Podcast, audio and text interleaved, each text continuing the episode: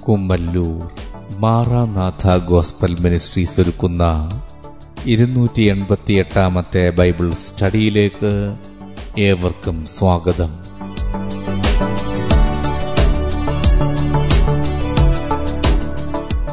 ശിഷ്യത്വം എന്ന വിഷയത്തിന്റെ തൊണ്ണൂറ്റിയെട്ടാം ഭാഗത്തെ ആസ്പദമാക്കി ശിഷ്യത്വത്തിന്റെ അടിസ്ഥാനം എന്ന വിഷയത്തിന്റെ മുപ്പത്തിയൊന്നാം ഭാഗമാണ് നിങ്ങൾ കേൾക്കുവാൻ പോകുന്നത്.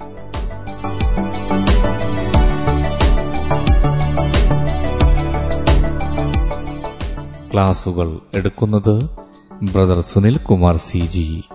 അന്വേഷണങ്ങൾക്ക് nine double four seven two zero double six eight zero.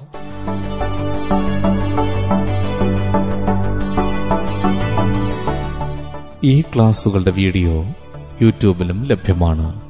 Amen T V network Trivandrum Kerala. Triple nine five nine seven five nine eight zero. ദൈവത്തിന്റെ അതിധന്യമായ നാം വാഴ്ത്തപ്പെടുമാറാകട്ടെ. ശിഷ്യനും മാനസാന്തരവും എന്ന വിഷയത്തുള്ള ബന്ധത്തിൽ മാനസാന്തരപ്പെട്ട് ദൈവരാജ്യത്തിലേക്ക് പ്രവേശിക്കുക. എന്ന വിഷയമാണ് ഇവിടെയും വിചിന്തനം ചെയ്യുവാൻ നമ്മൾ കർത്താവിൽ ആഗ്രഹിക്കുന്നത്. മത്തായ സുവിശേഷം ഇരുപത്തി എട്ടാമത്തെ അധ്യയം പതിനെട്ട് മുതൽ ഇരുപത് വരെയുള്ള വാക്യങ്ങൾ. മത്തായ സുവിശേഷം ഇരുപത്തിയെട്ടാമത്തെ അധ്യയം പതിനെട്ട് മുതൽ ഇരുപത് വരെയുള്ള വാക്യങ്ങൾ. യേശു അടുത്ത് ചെന്നു. സ്വർഗത്തിലും ഭൂമിയിലും സകല അധികാരവും എനിക്ക് നൽകപ്പെട്ടിരിക്കുന്നു. ആകയാൽ നിങ്ങൾ പുറപ്പെട്ട് പിതാവിന്റെയും പുത്രന്റെയും പരിശുദ്ധാത്മാവിന്റെയും നാമത്തിൽ സ്നാനം കഴിപ്പിച്ചും ഞാൻ നിങ്ങളോട് കൽപ്പിച്ചതൊക്കെയും പ്രമാണിപ്പാൻ തക്കവണ്ണം ഉപദേശിച്ചും കൊണ്ട് സകല ജാതികളെയും ശിഷ്യരാക്കിക്കൊള്ളുവിൻ. ഞാനോ ലോകാവസാനത്തോളം എല്ലാ നാളും നിങ്ങളുടെ കൂടെയുണ്ട് എന്നരുൾ ചെയ്തു. യേശുക്രിസ്തു ഉയർത്തെഴുന്നേറ്റ് സ്വർഗത്തിലേക്ക് കരേറിപ്പോകുന്നതിന് മുമ്പ് അവിടുത്തെ ശിഷ്യന്മാരെ ഏൽപ്പിക്കുന്ന ദൗത്യമാണ്. ശിഷ്യരാകുക ശിഷ്യന്മാരാക്കുക. അതാണ് യേശുക്രിസ്തു ഏൽപ്പിക്കുന്ന പരമമായ ദൗത്യം. അപ്പോൾ നാം ഓരോരുത്തരും ശിഷ്യരാകുക എന്നുള്ളതാണ് കർത്താവിന്റെ ഹൃദയത്തിലെ ആഗ്രഹം.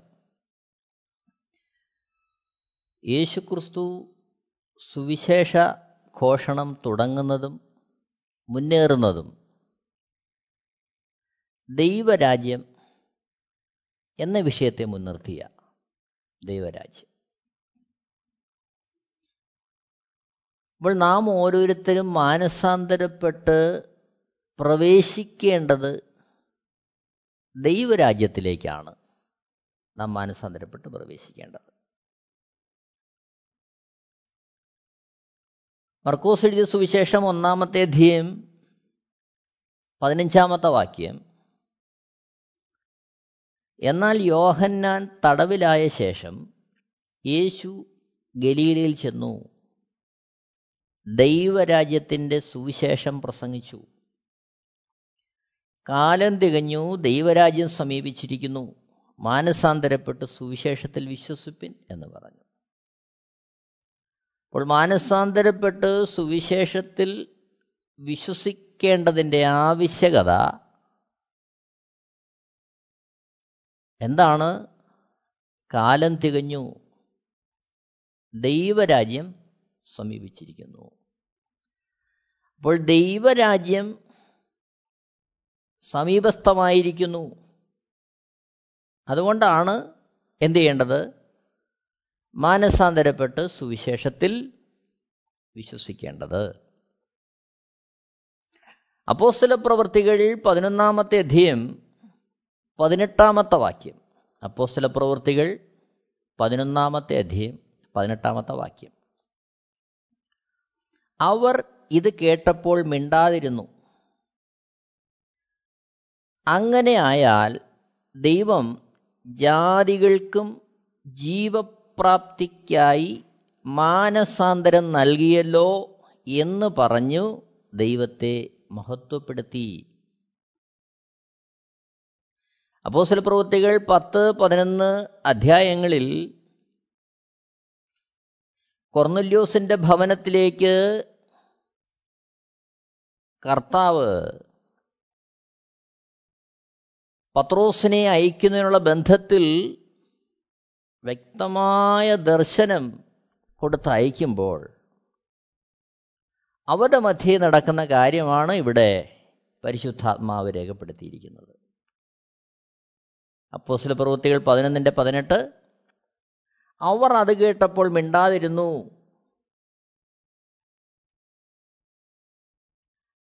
അങ്ങനെ ആയാൽ ദൈവം ജാതികൾക്കും ജീവപ്രാപ്തിക്കായി മാനസാന്തരം നൽകിയല്ലോ എന്ന് പറഞ്ഞ് ദൈവത്തെ മഹത്വപ്പെടുത്തി. അപ്പോൾ പരിച്ഛേദന ഏൽക്കുന്ന യഹൂദ സമൂഹം പരിച്ഛേദന എന്ന പ്രമാണമില്ലാത്ത ശേഷം വ്യക്തികൾ അവർക്കും ആത്മാവിനെ നൽകി ദൈവം അവർക്കും ഒരുക്കുന്ന രക്ഷയെ വെളിപ്പെടുത്തുമ്പോൾ ഇവിടെ പരിശുദ്ധാത്മാവ് രേഖപ്പെടുത്തുന്നു ജീവപ്രാപ്തിക്കായി മാനസാന്തരം. അപ്പോൾ മാനസാന്തരത്തിലൂടെ നടക്കുന്നത് ജീവനെ പ്രാപിക്കുവാനുള്ള ഒരു മുഖാന്തരമായിട്ടാണ് അവിടെ രേഖപ്പെടുത്തുന്നത്. അല്ലാതെ ഈ ഭൂമിയിൽ ചില കാര്യങ്ങൾ ലഭ്യമാകാനോ സുഖകരമായ സന്തോഷകരമായ ഒരു ജീവിതം അതിലൂടെ സാധ്യമാക്കാനോ അല്ല മറിച്ച് ജീവനെ പ്രാപിക്കുക. യേശുക്രിസ്തു നൽകുന്ന നിത്യജീവൻ പ്രാപിക്കുവാൻ ഉള്ള മുഖാന്തരമാണ് മാനസാന്തരം. മാനസാന്തരത്തിലൂടെ അതിലേക്കാണ് പ്രവേശിക്കേണ്ടത്. കൊലോസ് ലേഖനം ഒന്നാമത്തെ അധ്യയം പത്ത് മുതൽ പതിമൂന്ന് വരെയുള്ള വാക്യങ്ങൾ വായിക്കുമ്പോൾ കൊലോസ് ലേഖനം ഒന്നാമത്തെ അധ്യായം പത്ത് മുതൽ പതിമൂന്നിലുള്ള വാക്യങ്ങൾ. പതിമൂന്നാമത്തെ വാക്യത്തിൽ നമ്മെ ഇരുട്ടിന്റെ അധികാരത്തിൽ നിന്ന് വിടുവിച്ച് തന്റെ സ്നേഹസ്വരൂപനായ പുത്രന്റെ രാജ്യത്തിലാക്കി വയ്ക്കുകയും ചെയ്ത പിതാവിന് സന്തോഷത്തോടെ സ്തോത്രം ചെയ്യുന്നവരാകണം എന്നും അപേക്ഷിക്കുന്നു. ശ്രദ്ധിക്കണേ. നമ്മെ ഇരുട്ടിന്റെ അധികാരത്തിൽ നിന്ന് വിടുവിച്ച് തന്റെ സ്നേഹസ്വരൂപനായ പുത്രന്റെ രാജ്യത്തിലാക്കി വയ്ക്കുകയും ചെയ്ത പിതാവിന് സന്തോഷത്തോടെ സ്തോത്രം ചെയ്യുന്നവരാകണം എന്നും അപേക്ഷിക്കുന്നു. ഇവിടെ വരുവാനുള്ള നിത്യതയിലെ കാര്യമല്ല ഇവിടെ പറയുന്നത്. മറിച്ച് ആ പദപ്രയോഗം ശ്രദ്ധിച്ചാലും തന്റെ സ്നേഹസ്വരൂപനായ പുത്രന്റെ രാജ്യത്തിലാക്കി വയ്ക്കുകയും ചെയ്ത. അപ്പോഴാക്കി വെച്ചു. അതെവിടെയാണ്? ഈ ഭൂമിയിലായിരിക്കുമ്പോൾ തന്നെ ദൈവരാജ്യത്തിന്റെ അനുഭവം. അപ്പോൾ ഈ ഭൂമിയിലെ അനുഭവത്തെക്കുറിച്ചുകൂടെ പറയുന്നുണ്ട്. ഈ ഇരുട്ടിന്റെ അധികാരത്തിൽ നിന്ന് വിടുവിച്ച് കാര്യമെന്താ? യോഹനാൻ എഴുതിയ ഒന്നാമത്തെ ലേഖനത്തിൽ നമ്മൾ വായിക്കുന്നു സർവലോകവും ദുഷ്ടന്റെ അധീനതയിൽ കിടക്കുകയാണ് അപ്പോൾ ദുഷ്ടന്റെ അധീനതയിൽ കിടക്കുന്ന ഈ ലോകം അതിൽ നിന്ന് മാനസാന്തരത്താൽ എന്ത് ചെയ്യുകയാണ്?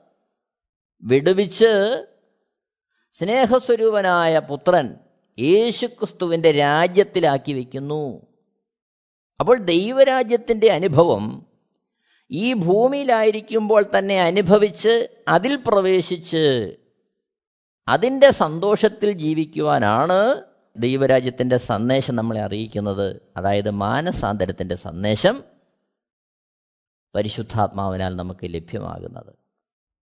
എന്തിനാണ് നാം ശിഷ്യന്മാരായി മാറുവാൻ? അനേകരെ ഈ രാജ്യത്തിലേക്ക് പുത്രന്റെ രാജ്യത്തിലേക്ക് ദൈവരാജ്യത്തിലേക്ക് ആക്കി വയ്ക്കുവാൻ അപ്പോസ്റ്റല പ്രവൃത്തികൾ രണ്ടാമത്തെ അധ്യയം ഒന്ന് മുതൽ നാൽപ്പത്തി ഏഴ് വരെയുള്ള വാക്യങ്ങളിൽ യേശുക്രിസ്തുവിന്റെ ഉയർത്തെഴുന്നേൽപ്പിന് ശേഷം പരിശുദ്ധാത്മാവെന്ന ദാനത്തെ അവിടുത്തെ ശിഷ്യന്മാർ പ്രാപിക്കുന്ന കാര്യം നമ്മൾ കാണുകയാണ്. അതിനുള്ള ബന്ധത്തിൽ അവിടെ കൂടിയവരോട് ഉയർത്തെഴുന്നേറ്റ യേശുക്രിസ്തുവിന്റെ സന്ദേശം പങ്കുവെക്കുമ്പോൾ അപ്പോസ്തല പ്രവൃത്തികൾ രണ്ടിന്റെ നാൽപ്പതിൽ മറ്റു പല വാക്കുകളാലും അവൻ സാക്ഷ്യം പറഞ്ഞ് അവരെ പ്രബോധിപ്പിച്ചു. ഈ വക്രതയുള്ള തലമുറയിൽ നിന്ന് രക്ഷിക്കപ്പെടുവിൻ എന്ന് പറഞ്ഞു. അപ്പോൾ അപ്പോസ്തലായ പത്രോസും കൂട്ടുകാരും എഴുന്നേറ്റ് നിന്ന് സുവിശേഷം ഘോഷിക്കുമ്പോൾ ആ വാക്കുകൾ നമ്മൾ ശ്രദ്ധിക്കണം. മറ്റു പല വാക്കുകളാലും അവൻ സാക്ഷ്യം പറഞ്ഞ് അവരെ പ്രബോധിപ്പിച്ചു. എന്താണ് പ്രബോധനം? ഈ വക്രതയുള്ള തലമുറയിൽ നിന്ന് രക്ഷിക്കപ്പെടുവിൻ. അപ്പോൾ രക്ഷിക്കപ്പെടുക എന്ന് പറഞ്ഞാൽ എന്താണ്? ഈ വക്രതയുള്ള തലമുറയിൽ നിന്ന് രക്ഷിക്കപ്പെടണം. അപ്പോൾ രക്ഷിക്കപ്പെട്ട് ഈ ലോകത്തിലെ വിഷയങ്ങളിൽ നിന്ന് രക്ഷിക്കപ്പെട്ട് പ്രശ്നങ്ങളിൽ നിന്ന് രക്ഷിക്കപ്പെട്ട് കഷ്ടതയിൽ നിന്ന് രക്ഷിക്കപ്പെട്ട് അല്ലെങ്കിൽ മറ്റ് പലതിൽ നിന്നും രക്ഷിക്കപ്പെട്ട് ഇവിടെ സുഖകരമായ ഒരു ഭൗതിക ജീവിതം മാത്രം ആസ്വദിച്ച് ഇങ്ങനെ അങ്ങ് പോകുന്ന കാര്യമല്ല. പരിശുദ്ധാത്മാവിടെ രേഖപ്പെടുത്തുന്നത്. മറിച്ച് പരിശുദ്ധാത്മാവ് രേഖപ്പെടുത്തുന്നത് ഈ വക്രതയുള്ള തലമുറയിൽ നിന്ന് രക്ഷിക്കപ്പെടുവിൻ. അപ്പോൾ ഈ വക്രതയുള്ള തലമുറ എന്ന് പറയുമ്പോൾ അവിടെ ചില വ്യക്തികളെ അല്ല ദൈവാത്മാവ് രേഖപ്പെടുത്തുന്നത്. കാരണം യേശുക്രിസ്തു സകല മനുഷ്യനെ സ്നേഹിക്കുന്നു. യേശുക്രിസ്തു ഭൂമിയിലേക്ക് വന്നത് സകല മാനകുലത്തിന്റെ രക്ഷയ്ക്ക് വേണ്ടിയാ. അതുകൊണ്ട് തന്നെ ഇവിടെ ദൈവത്തിന്റെ നോട്ടത്തിൽ ആരും കേവന്മാരില്ല. ആരും കൊള്ളാവുന്നവരില്ല. ആരും വ്യത്യസ്തത ഉള്ളവരായിട്ടില്ല എല്ലാവരും പാപം ചെയ്ത് ദൈവദേശം നഷ്ടപ്പെട്ടവരാ. അപ്പോൾ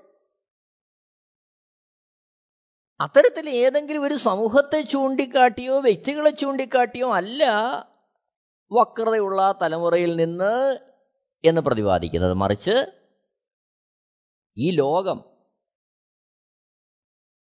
ദുഷ്ടന്റെ അധീനതയിൽ കിടക്കുന്ന ഈ ലോകം അവന്റെ ആധിപത്യത്തിൽ നിന്ന് എന്ത് ചെയ്യുക? മോചനം പ്രാപിക്കുക. അവന്റെ ആധിപത്യത്തിൽ നിന്ന് രക്ഷ പ്രാപിക്കുക. ആ തലമുറയിൽ നിന്ന് അവന്റെ ആ സ്വാധീനത്തിൽ നിന്ന് രക്ഷപ്പെടുക. അതാണ് യേശു ക്രിസ്തു ഇവിടെ ഉദ്ദേശിക്കുന്ന കാര്യം. കാരണം ഒന്ന് യോഹന്നാൻ അഞ്ചാമത്തെ അധ്യയം അതിന്റെ പത്തൊമ്പതാമത്തെ വാക്യത്തെ നമ്മളിങ്ങനെ കാണുന്നു. സർവലോകവും ദുഷ്ടന്റെ അധീനതയിൽ കിടക്കുന്നു. അപ്പോൾ ദുഷ്ടന്റെ അധീനതയിൽ കിടക്കുന്ന ഈ ലോകത്ത് നിന്ന് നാം ദൈവരാജ്യത്തിന്റെ അനുഭവത്തിലേക്ക് പ്രവേശിക്കുക. അതാണ് പുത്രന്റെ രാജ്യത്തിലാക്കി വയ്ക്കുകയും കൊലേശ്വർ ഒന്നിന്റെ പതിമൂന്നിൽ കാണുന്നത്. അതുതന്നെയാണ് അപ്പോസൽ പ്രവൃത്തി രണ്ടിന്റെ നാൽപ്പതാമത്തെ വാക്യത്തിൽ ഈ വക്രതയുള്ള തലമുറയിൽ നിന്ന് രക്ഷിക്കപ്പെടുകയും. അപ്പോൾ ദൈവരാജ്യത്തിൽ പ്രവേശിക്കുന്നവന്റെ ദൗത്യം യേശുവിനെ അനുഗമിക്കുക എന്നുള്ളതാണ്. മാനസാന്തരപ്പെടുന്നവന്റെ ദൗത്യം ദൈവരാജ്യത്തിന്റെ അനുഭവത്തിൽ നിന്നുകൊണ്ട് യേശുക്രിസ്തുവിനെ അനുഗമിക്കുക. ഒപ്പം മറ്റുള്ളവരെ അതിനായി ഒരുക്കുക. ഇതാണ് ദൗത്യം.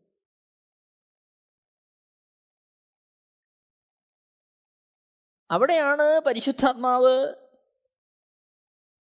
കുരിന്തിർക്കിടുന്ന ഒന്നാമത്തെ ലേഖനം പതിനഞ്ചാമത്തെ അധ്യയം പത്തൊൻപതാമത്തെ വാക്യത്തിന്റെ പ്രസക്തി. ഒന്ന് കുരിന്തിയർ പതിനഞ്ചിന്റെ പത്തൊൻപത്.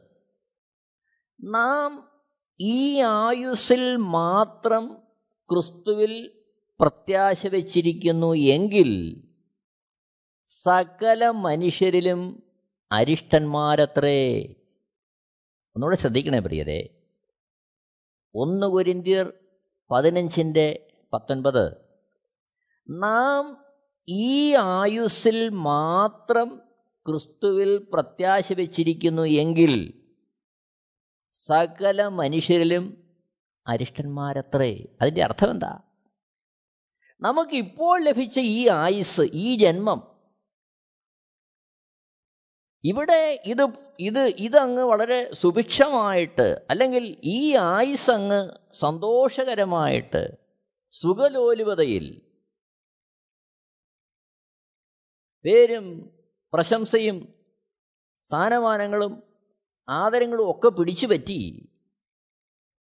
ലഭിക്കാവുന്ന ഭൗതികമായ നന്മകളെല്ലാം സ്വരുക്കൂട്ടി അതിലങ്ങ് സന്തോഷിച്ച് ഈ ആയുസ് അതങ്ങ് ആഘോഷിക്കുക എന്നുള്ളതാണ് യേശുക്രിസ്തുവിലൂടെ ഒരുവൻ ലക്ഷ്യമാക്കുന്നതെങ്കിൽ ഓർക്കുക വിശുദ്ധ വേദപുസ്തകം പറയുന്നു അവൻ സകല മനുഷ്യരിലും അരിഷ്ടന. കാര്യമെന്താ? ദൈവം നിത്യതയ്ക്ക് വേണ്ടിയുള്ള വഴി ജീവപ്രാപ്തിക്കായിട്ട് മാനസാന്തരത്തെ വെച്ചിരിക്കുമ്പോൾ സ്നേഹസ്വരൂപനായ പുത്രന്റെ രാജ്യത്തിലേക്ക് പ്രവേശിക്കുവാൻ മാനസാന്തരത്തെ ദൈവമാക്കി വച്ചിരിക്കുമ്പോൾ നാം അത് കാണാതെ ഈ ഭൂമിയിലെ അതായത് ഈ ലഭിച്ചിരിക്കുന്ന ആയുസിൽ തൃപ്തരായി അതിനെ സുഭിക്ഷമാക്കാനാണ് നമ്മുടെ പരിശ്രമമെങ്കിൽ ഓർക്കുക ആ വിശുദ്ധ വേദപുസ്തകം പറയുന്നത്.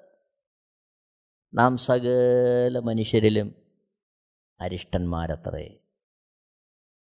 അപ്പോൾ ഈ ആയുസ്സിനുപരിയായി വരുവാനുള്ള ആയുസ് അതായത് നിത്യജീവൻ നിത്യത ദൈവത്തോടൊപ്പമുള്ള വാസം അതിൽ പ്രത്യാശ വെച്ച് അതിനായിട്ട് നമ്മുടെ ജീവിതത്തെ ഒരുക്കി സമർപ്പിച്ച് അതിലേക്ക് അനേകരെ ഒരുക്കുവാൻ തക്കവണ്ണം നാം ആയി തീരണമെന്ന് വിശുദ്ധ വേദപുസ്തകം വളരെ വ്യക്തമായിട്ട് നമ്മോട് പറയുകയാണ്.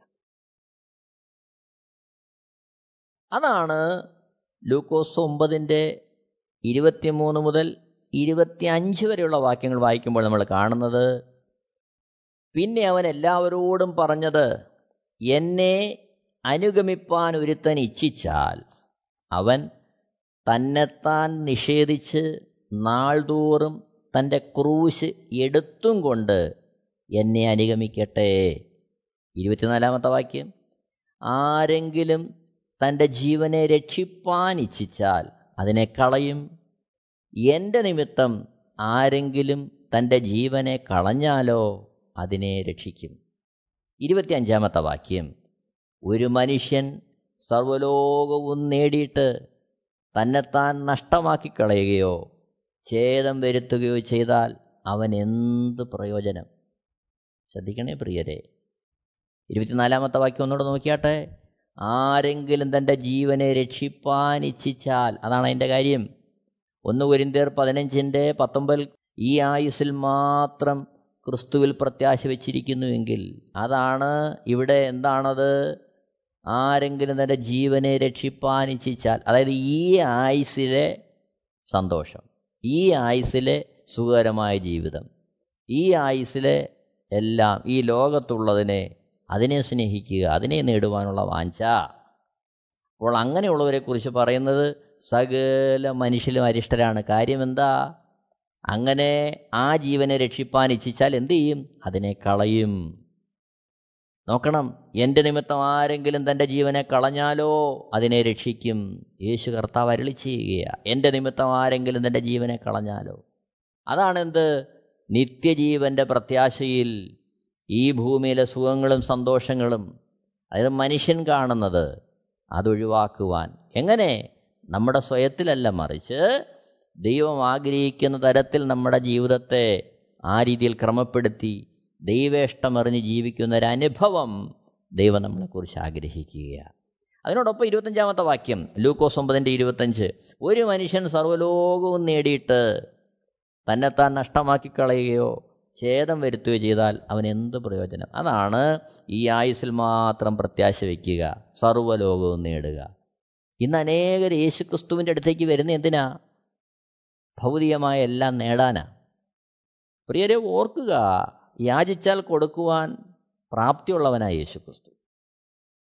യേശുക്രിസ്തുവിന് അതിന് കഴിയും. പക്ഷെ ഓർക്കുക അതിനുവേണ്ടിയല്ല അവിടുന്ന് വന്നത്. അവിടുന്ന് വന്നത് നമുക്ക് നിത്യജീവൻ തരുവാനാ. നിത്യജീവൻ തരുവാനാ. അപ്പോൾ ആ ഒരു ആത്മീയ സത്യം ഗ്രഹിച്ച് അതിനായി നമ്മുടെ ജീവിതത്തെ സമർപ്പിച്ച് മുന്നേറുക എന്നുള്ളതാണ് കർത്താവ് നമ്മളെക്കുറിച്ച് ആഗ്രഹിക്കുന്ന കാര്യം. ലൂക്കോസ് എഴുതിയ സുവിശേഷം പതിനാലാമത്തെ അധ്യയം ഇരുപത്തി അഞ്ച് മുതൽ ഇരുപത്തിയേഴ് വരെയുള്ള വാക്യങ്ങൾ ലൂക്കോസ് എഴുതിയ സുവിശേഷം. പതിനാലാമത്തെ അധ്യയം ഇരുപത്തിയഞ്ച് മുതൽ ഇരുപത്തിയേഴ് വരെയുള്ള വാക്യങ്ങൾ. ഏറിയ പുരുഷാരം അവനോടുകൂടെ പോകുമ്പോൾ അവൻ തിരിഞ്ഞ് അവരോട് പറഞ്ഞത് ഇരുപത്താറാമത്തെ വാക്യത്തിൽ എന്റെ അടുക്കൽ വരികയും അപ്പനെയും അമ്മയെയും ഭാര്യയെയും മക്കളെയും സഹോദരന്മാരെയും സഹോദരികളെയും സ്വന്ത ജീവനെയും കൂടെ പകയ്ക്കാതിരിക്കുകയും ചെയ്യുന്നവന് എന്റെ ശിഷ്യനായിരിക്കാൻ കഴിയുകയില്ല. അതാണ് ഈ ആയുസ്സിൽ മാത്രം ക്രിസ്തുവിൽ പ്രത്യാശ വയ്ക്കുക എന്ന് പറയുമ്പോൾ. ആയുസ്സിൽ മാത്രം ക്രിസ്തുവിൽ പ്രത്യാശ വയ്ക്കുക എന്ന് പറയുമ്പോൾ ഈ ലോകം അതിലുള്ള ബന്ധങ്ങൾ അതിനായിട്ട് യേശുവിനെ ഉപയോഗിക്കുക. പ്രിയരത് വേണ്ടെന്നല്ല. ദൈവം നമുക്ക് തന്നിരിക്കുന്ന ഒത്തിരി ഉത്തരവാദിത്തങ്ങളുണ്ട് മറ്റുള്ളവരുടെ ബന്ധത്തിൽ. ഒരുപക്ഷേ ലോകത്തിന്റെ സ്നേഹത്തിലും ലോകത്തിന്റെതായ ബന്ധങ്ങളിലും ആയിരിക്കുന്നതിനുപരിയായ ഉന്നതമായൊരു സ്നേഹത്തിലേക്കും കാഴ്ചപ്പാടിലേക്കും വളർച്ചയിലേക്കും നാം വരണമെങ്കിൽ യഥാർത്ഥത്തിൽ യേശു ക്രിസ്തുവിനെ അറിഞ്ഞേ മതിയാകൂ.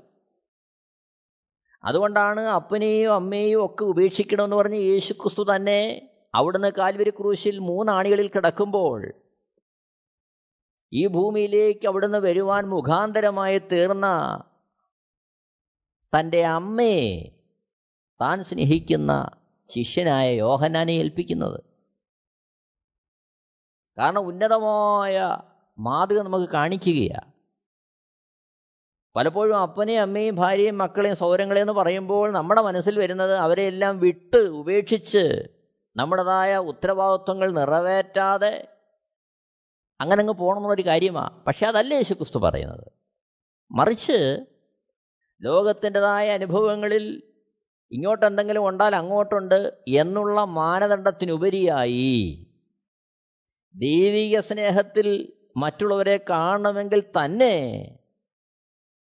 ഈ യേശുക്രിസ്തുവിന്റെ ശിഷ്യരായി ആ സ്നേഹത്തിലേക്ക് നമ്മൾ മാറിയേ മതിയാകൂ.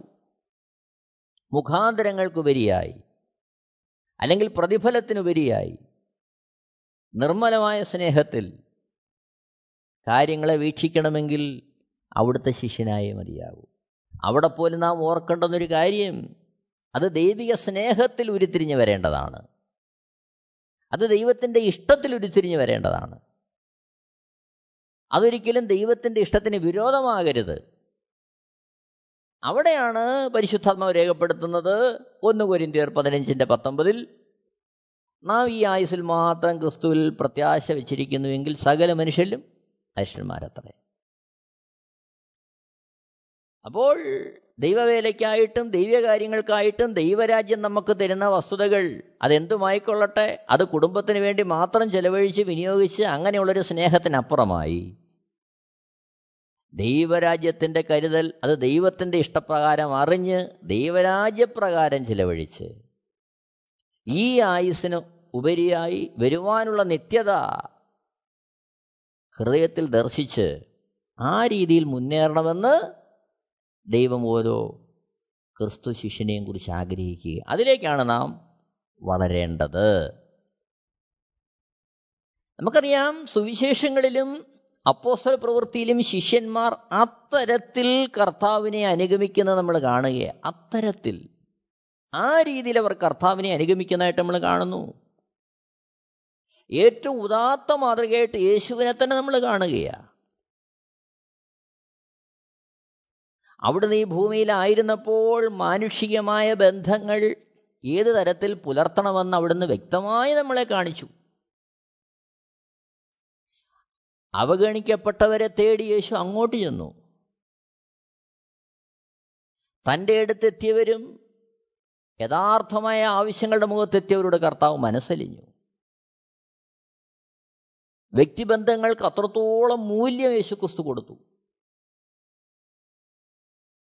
പക്ഷേ അതൊന്നും ഈ ആയുസിന്റെ പ്രത്യാശ മനസ്സിൽ വെച്ചുകൊണ്ടോ? അല്ലെങ്കിൽ അതൊന്നും അവിടുന്ന് ഒരു പ്രതിഫലം ഇച്ഛിച്ചോ? ആയിരുന്നില്ല മറിച്ച്. മാനസാന്തരത്തിന്റെ അനുഭവത്താൽ യേശു ക്രിസ്തുവിനെ അനുഗമിക്കുവാൻ സമർപ്പിക്കപ്പെടുന്ന ഞാനും നിങ്ങൾ ഉൾപ്പെടുന്ന ഓരോ ശിഷ്യന്മാരും. കർത്താവിന്റെ സ്നേഹത്തിൽ കാര്യങ്ങളെ കണ്ട് പരിശുദ്ധാത്മാവിന്റെ ഉപദേശത്തിൽ ദൈവരാജ്യത്തിന്റെ അനുഭവത്തിൽ നിലനിന്നുകൊണ്ട് ഈ ആയുസിൽ പ്രത്യാശ വയ്ക്കുന്നതിനേക്കാളും ഈ ആയുസിലായിരിക്കുമ്പോൾ തന്നെ നിത്യജീവന്റെ പ്രത്യാശയിൽ